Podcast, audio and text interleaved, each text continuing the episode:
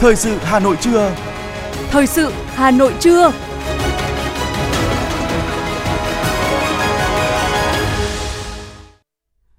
Kính chào quý vị và các bạn. Bây giờ là chương trình thời sự của Đài Phát thanh và Truyền hình Hà Nội. Chương trình trưa nay, thứ sáu ngày 24 tháng 3 có những nội dung chính sau đây. Tổng Bí thư Nguyễn Phú Trọng dự lễ kỷ niệm 60 năm ngày Chủ tịch Hồ Chí Minh gặp mặt đội ngũ trí thức.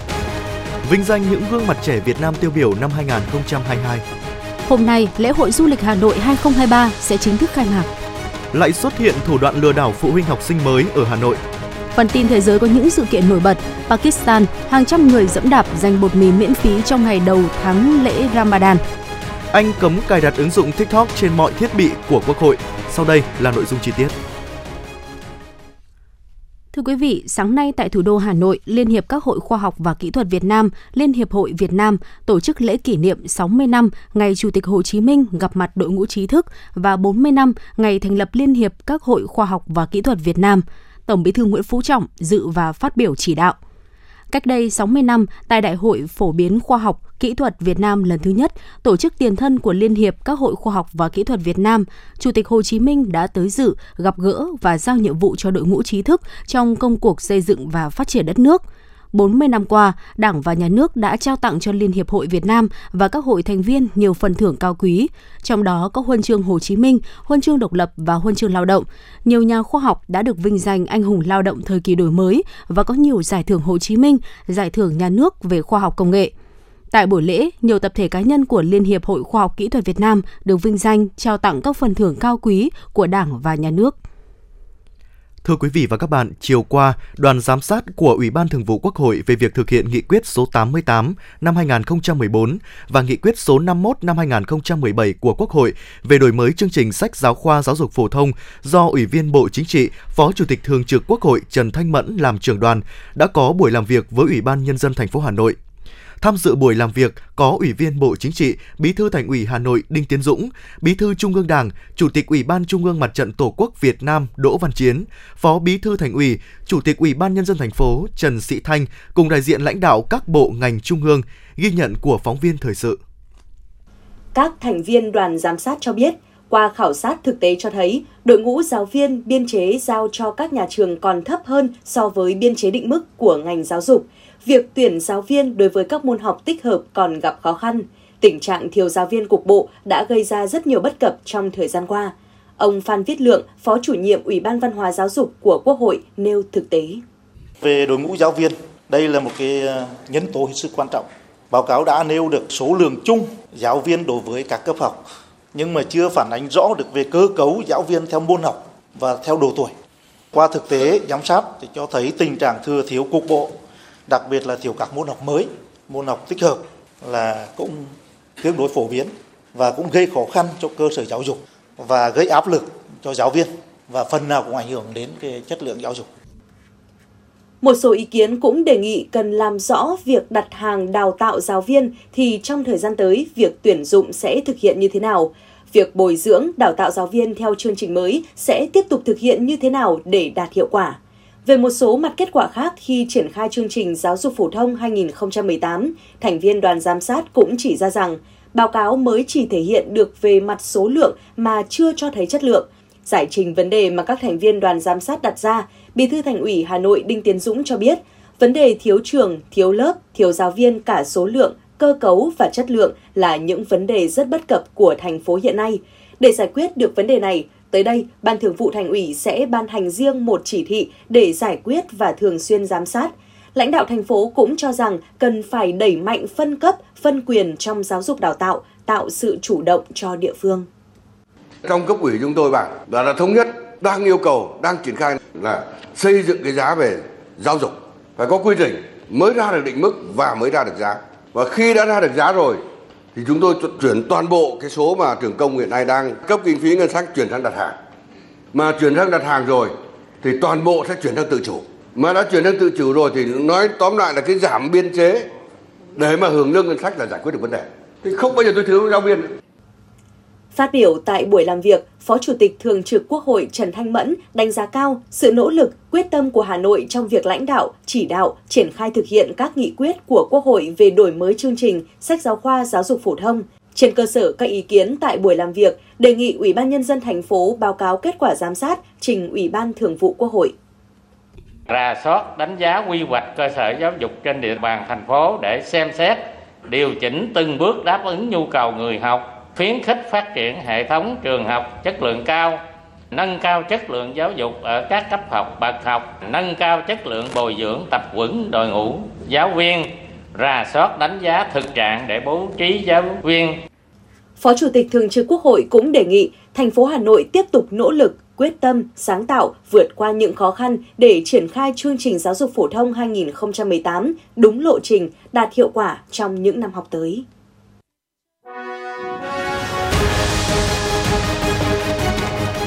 Thời sự Hà Nội, nhanh, chính xác, tương tác cao. Thời sự Hà Nội, nhanh, chính xác, tương tác cao.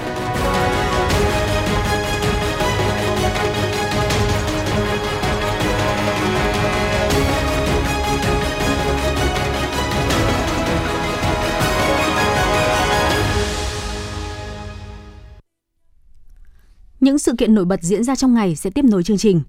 Sáng nay, Bí thư Thành ủy Hà Nội Đinh Tiến Dũng đã chủ trì hội nghị thường trực Thành ủy làm việc với huyện ủy Gia Lâm về kết quả thực hiện nhiệm vụ chính trị năm 2022 và 3 tháng đầu năm 2023, phương hướng nhiệm vụ trọng tâm thời gian tới. Báo cáo tại hội nghị, huyện ủy Gia Lâm thông tin thời gian qua, kinh tế xã hội huyện phục hồi tích cực và tăng trưởng khá, giá trị sản xuất các ngành kinh tế chủ yếu đều tăng trên 10,5% so với cùng kỳ thu ngân sách nhà nước 2022 cao gấp 1,5 lần năm 2021, đảm bảo tự cân đối thu chi. Huyện đã hoàn thành công tác xây dựng nông thôn mới nâng cao 15 xã vượt mức chỉ tiêu Đại hội Đảng bộ huyện. Các công tác đảm bảo văn minh đô thị, xây dựng hạ tầng, an sinh xã hội, thực hiện cải cách hành chính, chuyển đổi số được chú trọng đạt kết quả cao cùng với phát triển kinh tế xã hội, các công tác xây dựng đảng, chính quyền, các chỉ tiêu công tác đảng năm 2022 đều hoàn thành và hoàn thành vượt mức. Tại hội nghị, Thường trực Thành ủy đã xem xét nhiều nội dung, đặc biệt xem xét giải đáp, chỉ đạo các sở ngành làm rõ các kiến nghị, khúc mắc còn tồn tại của huyện Gia Lâm đặc biệt chú trọng các nội dung phân bổ nguồn lực hợp lý, hỗ trợ huyện Gia Lâm hoàn thành các mục tiêu phát triển kinh tế xã hội năm 2023. Cùng với đó, đặc biệt quan tâm mục tiêu phấn đấu đưa huyện Gia Lâm trở thành quận vào cuối năm 2023 theo kế hoạch của thành phố, định hướng đến năm 2023 là đô thị có kết cấu hạ tầng đồng bộ, từng bước hiện đại. Thưa quý vị và các bạn, tối qua tại Hà Nội, Trung ương Đoàn Thanh niên Cộng sản Hồ Chí Minh phối hợp với Quỹ hỗ trợ tài năng trẻ Việt Nam tổ chức lễ trao giải thưởng Gương mặt trẻ Việt Nam tiêu biểu năm 2022 và tuyên dương gương mặt trẻ triển vọng năm 2022. Tới dự có Bí thư Trung ương Đảng, trưởng ban dân vận Trung ương Bùi Thị Minh Hoài, các đồng chí Ủy viên Trung ương Đảng, Phó Bí thư Thường trực Thành ủy Hà Nội Nguyễn Thị Tuyến, Trung tướng Nguyễn Văn Gấu, Phó chủ nhiệm Tổng cục Chính trị Quân đội Nhân dân Việt Nam, lãnh đạo các bộ, ban ngành, ghi nhận của phóng viên Thanh Duyên.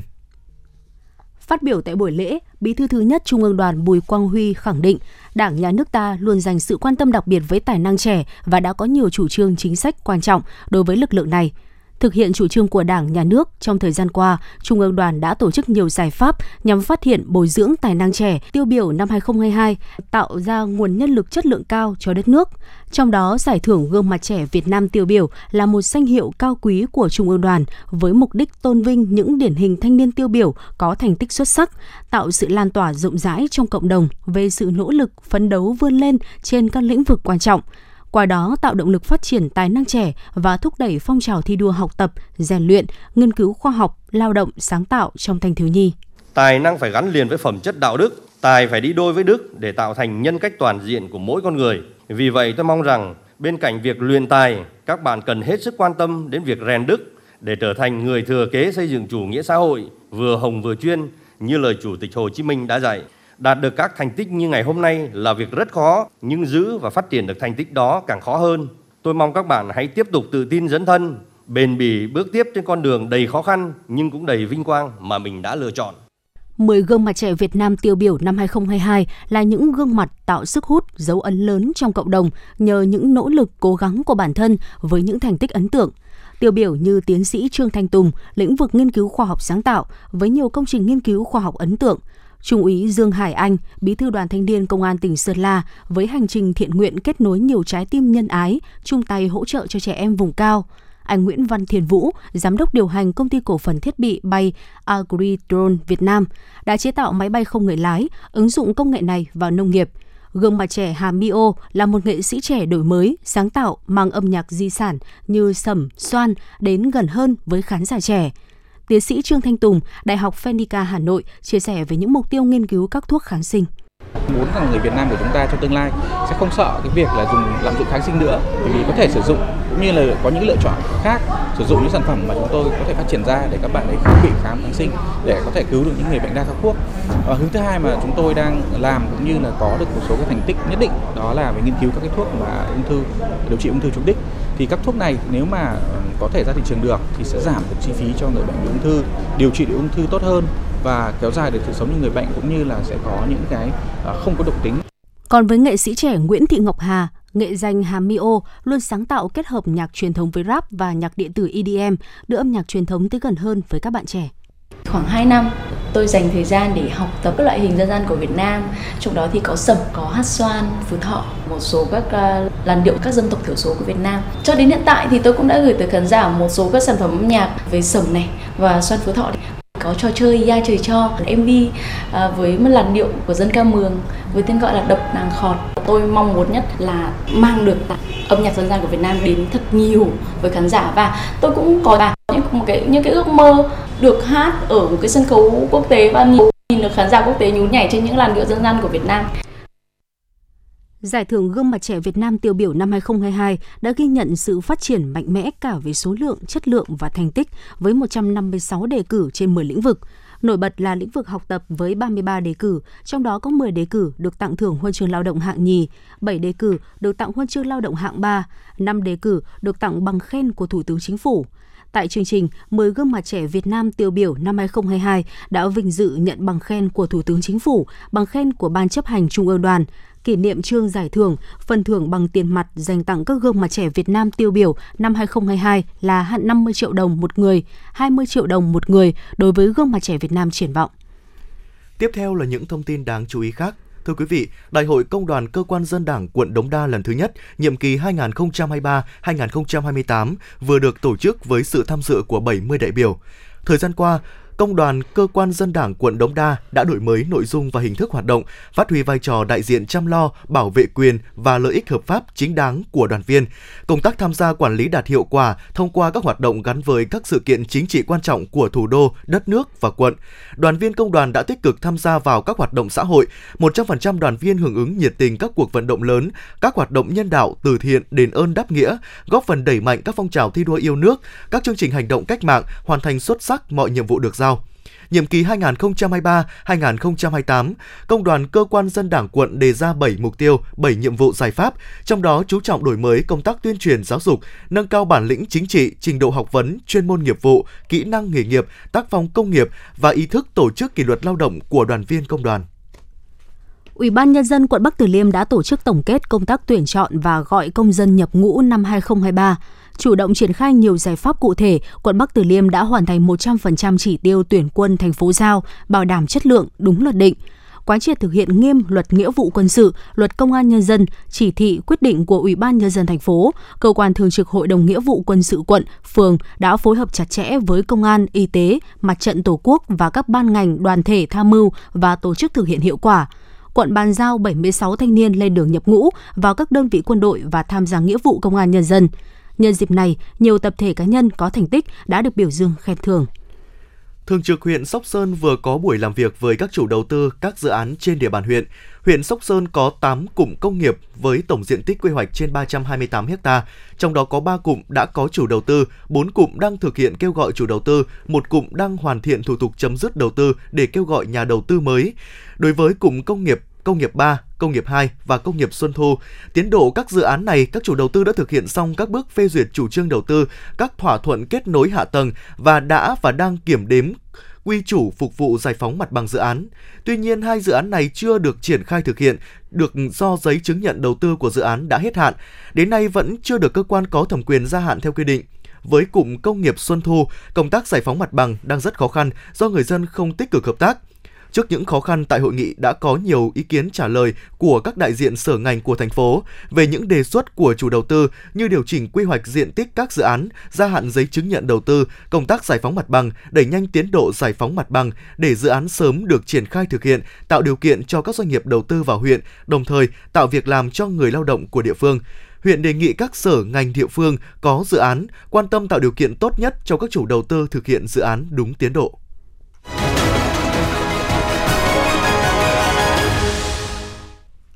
Tiếp theo là những sự kiện nổi bật diễn ra trong ngày. Thưa quý vị và các bạn, hôm nay lễ hội du lịch Hà Nội 2023 sẽ chính thức khai mạc. Bên cạnh đó, hơn 1.000 đơn vị lữ hành của Hà Nội và cả nước đã tổ chức hoạt động kết nối, liên kết, sẵn sàng cùng nhau trở lại để góp sức tăng tốc cho du lịch thủ đô. Với chủ đề Kết nối di sản phát triển du lịch, lễ hội du lịch Hà Nội 2023 sẽ giới thiệu nhiều điểm đến du lịch hấp dẫn của Hà Nội, trong đó có nhiều sản phẩm tour được xây dựng mới hoặc được làm mới, điển hình như tour khám phá di tích cổ loa, tìm về kinh đô người Việt cổ, tour Hoàng thành Thăng Long, Bát Tràng. Điểm hấp dẫn lớn nhất của lễ hội du lịch Hà Nội 2023 là việc ra mắt nhiều sản phẩm du lịch mới của Hà Nội do các đơn vị lữ hành, điểm đến phối hợp thực hiện.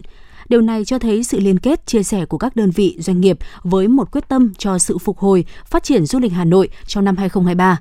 Lễ hội du lịch Hà Nội 2023 sẽ kéo dài đến hết ngày 26 tháng 3. Lễ hội có quy mô 150 gian hàng với sự tham gia của 14 tỉnh thành phố trên cả nước và gần 100 doanh nghiệp, 12 quận huyện trên địa bàn thành phố Hà Nội tham gia.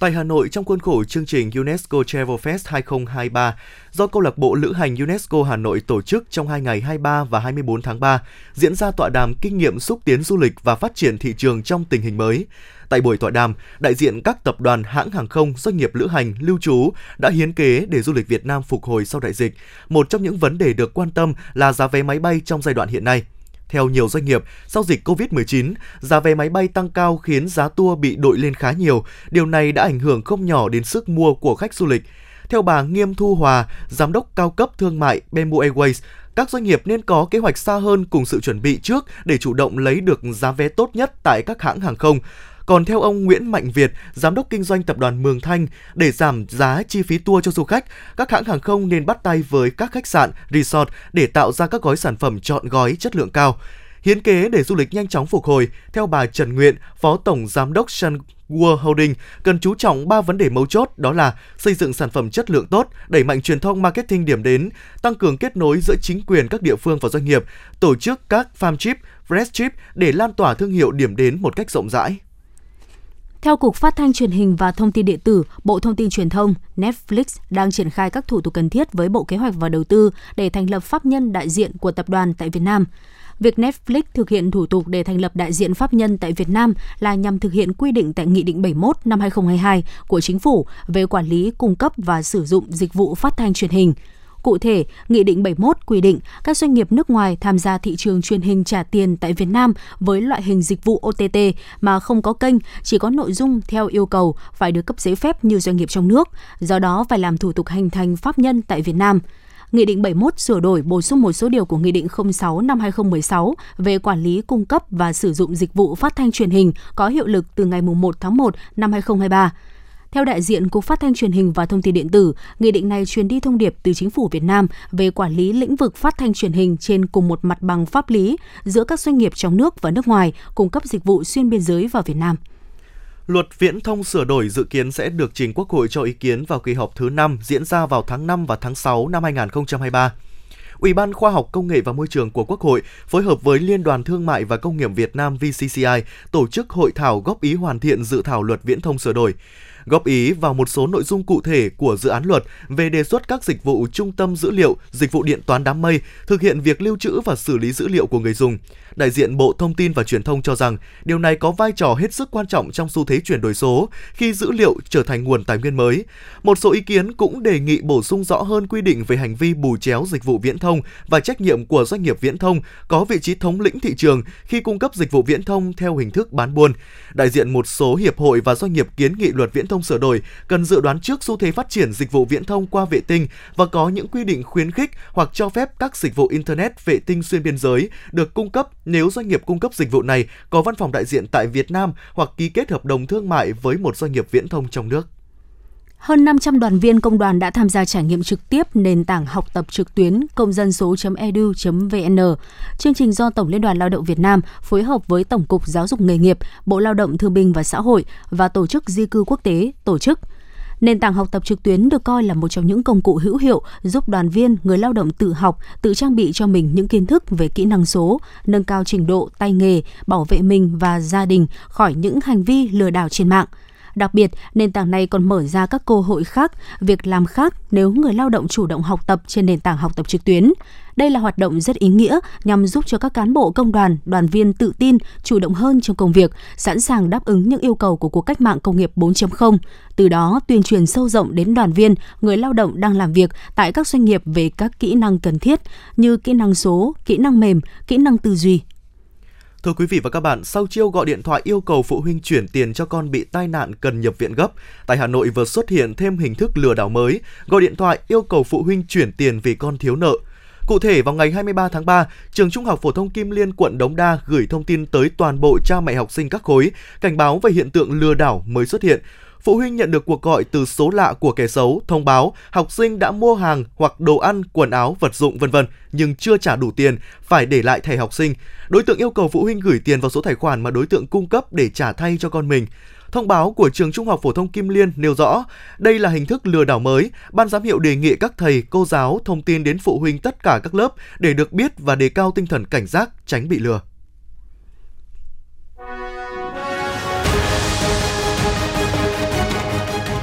FM90 cập nhật trên mọi cung đường. FM90 cập nhật trên mọi cung đường.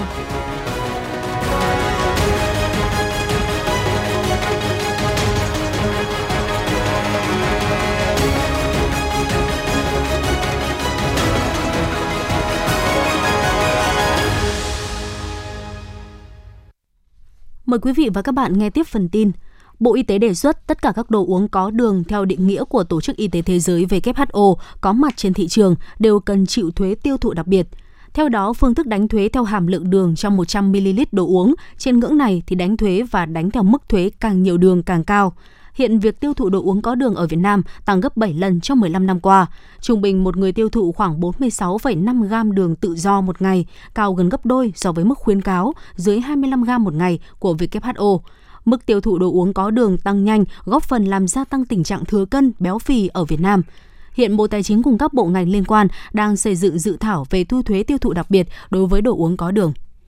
Tính đến thời điểm này, Hà Nội ghi nhận 548 ca mắc thủy đậu. Đây là bệnh truyền nhiễm cấp tính có khả năng lây lan nhanh, xảy ra ở cả người lớn lẫn trẻ em. Tuy nhiên, số ca mắc thủy đậu bội nhiễm ở người lớn ghi nhận ngay một nhiều tại các cơ sở y tế trên địa bàn. Ghi nhận của phóng viên truyền hình thông tấn, chỉ hơn một tuần qua, khoa bệnh nghề nghiệp Bệnh viện Thanh Nhàn đã ghi nhận 9 ca mắc thủy đậu, tất cả đều là người lớn. Trong đó có 8 bệnh nhân cùng sinh sống trong một khu vực, xuất hiện các nốt mọng nước, khiến cho da của hầu hết các bệnh nhân mắc thủy đậu đều bị tổn thương. Trong đó ghi nhận một số trường hợp bội nhiễm trên da.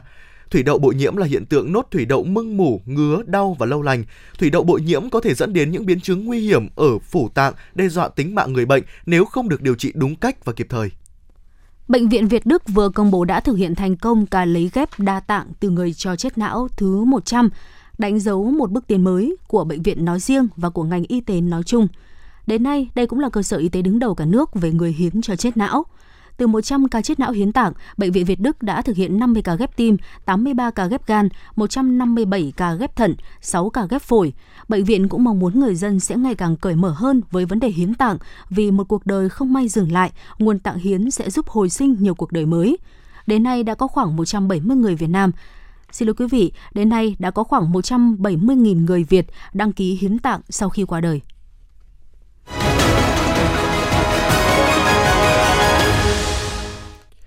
Quý vị và các bạn đang nghe chương trình thời sự của Đài Phát thanh và Truyền hình Hà Nội. Phần tin thế giới sẽ tiếp nối chương trình. Nhân ngày nước thế giới, Hội đồng Bảo an Liên Hợp Quốc đã tổ chức cuộc họp theo thể thức AREA với chủ đề bảo vệ hiệu quả hơn các dịch vụ và cơ sở hạ tầng thiết yếu cung cấp nước cho người dân trong xung đột vũ trang. Trong cuộc họp, các đại biểu đều chia sẻ quan ngại về hậu quả nghiêm trọng của việc phá hủy cơ sở hạ tầng, làm gián đoạn việc tiếp cận các dịch vụ cơ bản cung cấp nước sạch trong xung đột vũ trang, cũng như những tác động tiêu cực lâu dài của vấn đề này đến môi trường và cuộc sống của người dân. Hãng thông tấn Trung ương Triều Tiên KCNA hôm nay cho biết, Quân ủy Trung ương Đảng Lao động Triều Tiên đã chỉ huy cuộc tập trận cuộc tập trận từ ngày 21 đến ngày 23 tháng 3 nhằm cảnh báo kẻ thù về một cuộc khủng hoảng hạt nhân thực sự và xác minh độ tin cậy của lực lượng vũ khí hạt nhân để tự vệ. Theo KCNA, vũ khí hạt nhân tấn công dưới nước đã được triển khai ngoài khơi bờ biển huyện Riwon, tỉnh Nam Hamgyong và đánh trúng mục tiêu giả ở vùng biển ngoài khơi vịnh Hongwon. Vũ khí này, một thiết bị không người lái, đã di chuyển theo đường oval và hình số 8 ở độ sâu từ 80 đến 150 mét ở vùng biển phía đông bán đảo Triều Tiên trong 59 giờ 12 phút. Người dân Israel đã tham gia tuần hành trên quy mô lớn nhằm phản đối kế hoạch cải cách hệ thống tòa án do chính phủ liên minh đề xuất, phong tỏa nhiều tuyến đường trên khắp cả nước, kéo dài làn sóng biểu tình gần 3 tháng qua nhằm phản đối kế hoạch này. Hoạt động biểu tình leo thang kể từ đầu năm nay khi chính phủ của Thủ tướng Benjamin Netanyahu đề ra kế hoạch cải cách tư pháp mới, bao gồm dự luật trao cho chính phủ quyền quyết định bầu thẩm phán và dự luật hạn chế thẩm quyền của tòa án tối cao trong việc bãi bỏ các luật. Tuy nhiên, đề xuất này hiện gây ra nhiều quan ngại cả trong và ngoài nước. Lực lượng lính dự bị cũng đã tham gia các cuộc biểu tình. Một người thiệt mạng và 8 người khác bị thương khi hàng trăm người dẫm đạp để giành bột mì miễn phí ở Tây Bắc Pakistan vào ngày 23 tháng 3, ngày đầu tiên của tháng lễ Ramadan. Hàng trăm người đã tập trung tại khu chợ địa phương để nhận phiếu lĩnh bột mì miễn phí. Đây là một trong hàng trăm điểm phân phát do chính phủ thành lập nhân tháng Ramadan. Hàng triệu gia đình có thu nhập thấp trên cả nước đã đăng ký theo chương trình này. Quốc hội Anh thông báo đã cấm cài đặt ứng dụng TikTok trên tất cả các thiết bị và mạng của cơ quan lập pháp nhằm bảo đảm an ninh mạng. Trước đó, Mỹ, Canada, Bỉ và Ủy ban châu Âu EC đã cấm ứng dụng này. Thông báo cấm của Quốc hội Anh được đưa ra trong bối cảnh giám đốc điều hành của TikTok phải điều trần tại Quốc hội Mỹ. Trong bối cảnh cuộc chiến chống bệnh lao toàn cầu đang đối mặt với nhiều thách thức sau đại dịch COVID-19, Ngày Thế giới phòng chống lao 24 tháng 3 năm nay có chủ đề Đúng, chúng ta có thể chấm dứt bệnh lao như một lời khẳng định mạnh mẽ rằng việc thanh toán bệnh lao là hoàn toàn có thể. Trong chiến lược chấm dứt bệnh lao đến năm 2025, WHO đã đưa ra mục tiêu phát triển thiên niên kỷ trên toàn cầu đến năm 2020 là giảm 20% số người bệnh lao mới mắc và 35% số người tử vong vì lao so với năm 2015. Đến năm 2025 sẽ giảm tương ứng là 50% và 75% đa số các mục tiêu chấm dứt bệnh lao hiện chưa đạt được, song tiến bộ đã được ghi nhận tại một số khu vực trên thế giới. Lực lượng hàng không vũ trụ Nga đã phóng thành công một vệ tinh quân sự lên quỹ đạo vào sáng ngày 23 tháng 3 theo giờ Moscow. Tên lửa Soyuz 2 mang theo một tàu vũ trụ phục vụ lợi ích của Bộ Quốc phòng Nga. Ngoài ra không có thêm bất kỳ chi tiết nào về vụ phóng hoặc thông tin về vệ tinh. Cho đến nay, Nga đã thực hiện 5 sứ mệnh không gian, trong đó có 3 sứ mệnh liên quan đến tên lửa Soyuz.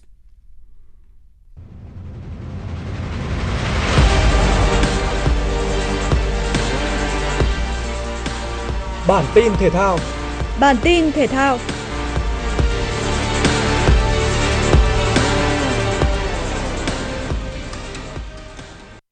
Câu lạc bộ Cao Bằng gặp Tân Hiệp Hưng tại vòng 2 giải Futsal vô địch quốc gia 2023. Trận đấu diễn ra khá cân bằng khi hai đội liên tiếp tạo sóng gió trước khung thành của nhau. Phút thứ 7, Tân Hiệp Hưng đã có bàn thắng mở tỷ số sau pha lập công của Quang Vinh.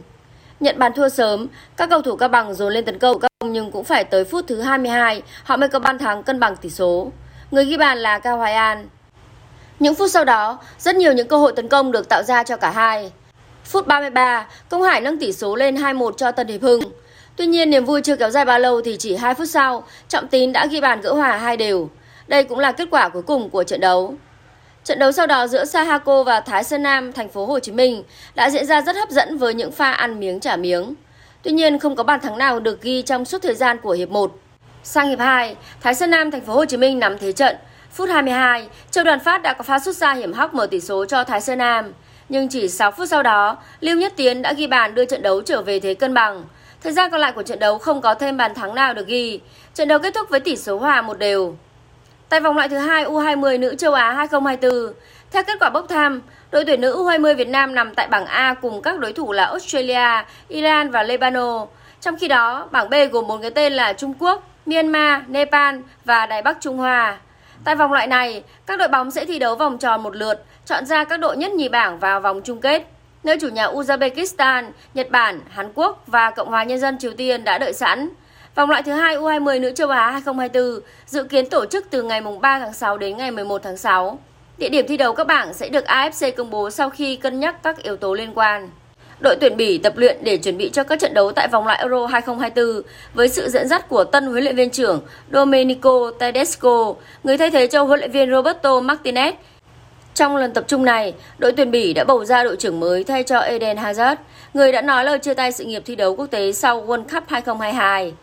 Tiền vệ Kevin De Bruyne sẽ được lựa chọn làm đội trưởng để thay thế. Tính tới thời điểm này, De Bruyne đã có 97 lần khoác áo đội tuyển quốc gia và ghi được 25 bàn thắng. Hai đội phó sẽ là thủ môn Thibaut Courtois và tiền đạo Romelu Lukaku. Đây đều là những gương mặt kỳ cựu đã có nhiều trận đấu khoác áo đội tuyển Bỉ trong hơn 10 năm qua. Hành trình của đội tuyển Bỉ tại bảng F vòng loại Euro 2024 sẽ bắt đầu với chuyến làm khách trên sân của đội tuyển Thụy Điển vào dạng sáng ngày 25 tháng 3 theo giờ Việt Nam. Sau đó 4 ngày sẽ là trận giao hữu với đội tuyển Đức. Thông tin dự báo thời tiết, thưa quý vị, Đài khí tượng thủy văn khu vực đồng bằng Bắc Bộ cho biết, do tác động của không khí lạnh nên ngày mai nắng nóng tại Hà Nội và các tỉnh thành phố miền Bắc giảm về cường độ. Cuối tuần này, Hà Nội mưa rông, nhiệt độ giảm từ ngưỡng lạnh về đêm và sáng. Cơ quan khí tượng thủy văn cảnh báo từ chiều tối 24 đến ngày 25 tháng 3, các tỉnh thành phố miền Bắc mưa rào và rông rải rác. Trong mưa rông, miền Bắc có khả năng xảy ra lốc xét, mưa đá và gió giật mạnh. Từ ngày 25 tháng 3, nắng nóng kết thúc ở miền Bắc và Bắc miền Trung. Quý vị và các bạn vừa nghe chương trình thời sự của Đài Phát thanh và Truyền hình Hà Nội, chỉ đạo nội dung Nguyễn Kim Khiêm, chỉ đạo sản xuất Nguyễn Tiến Dũng, tổ chức sản xuất Quang Hưng. Chương trình do biên tập viên Thùy Chi, phát thanh viên Võ Nam Phương Nga cùng kỹ thuật viên Quang Ngọc phối hợp thực hiện. Xin chào và hẹn gặp lại.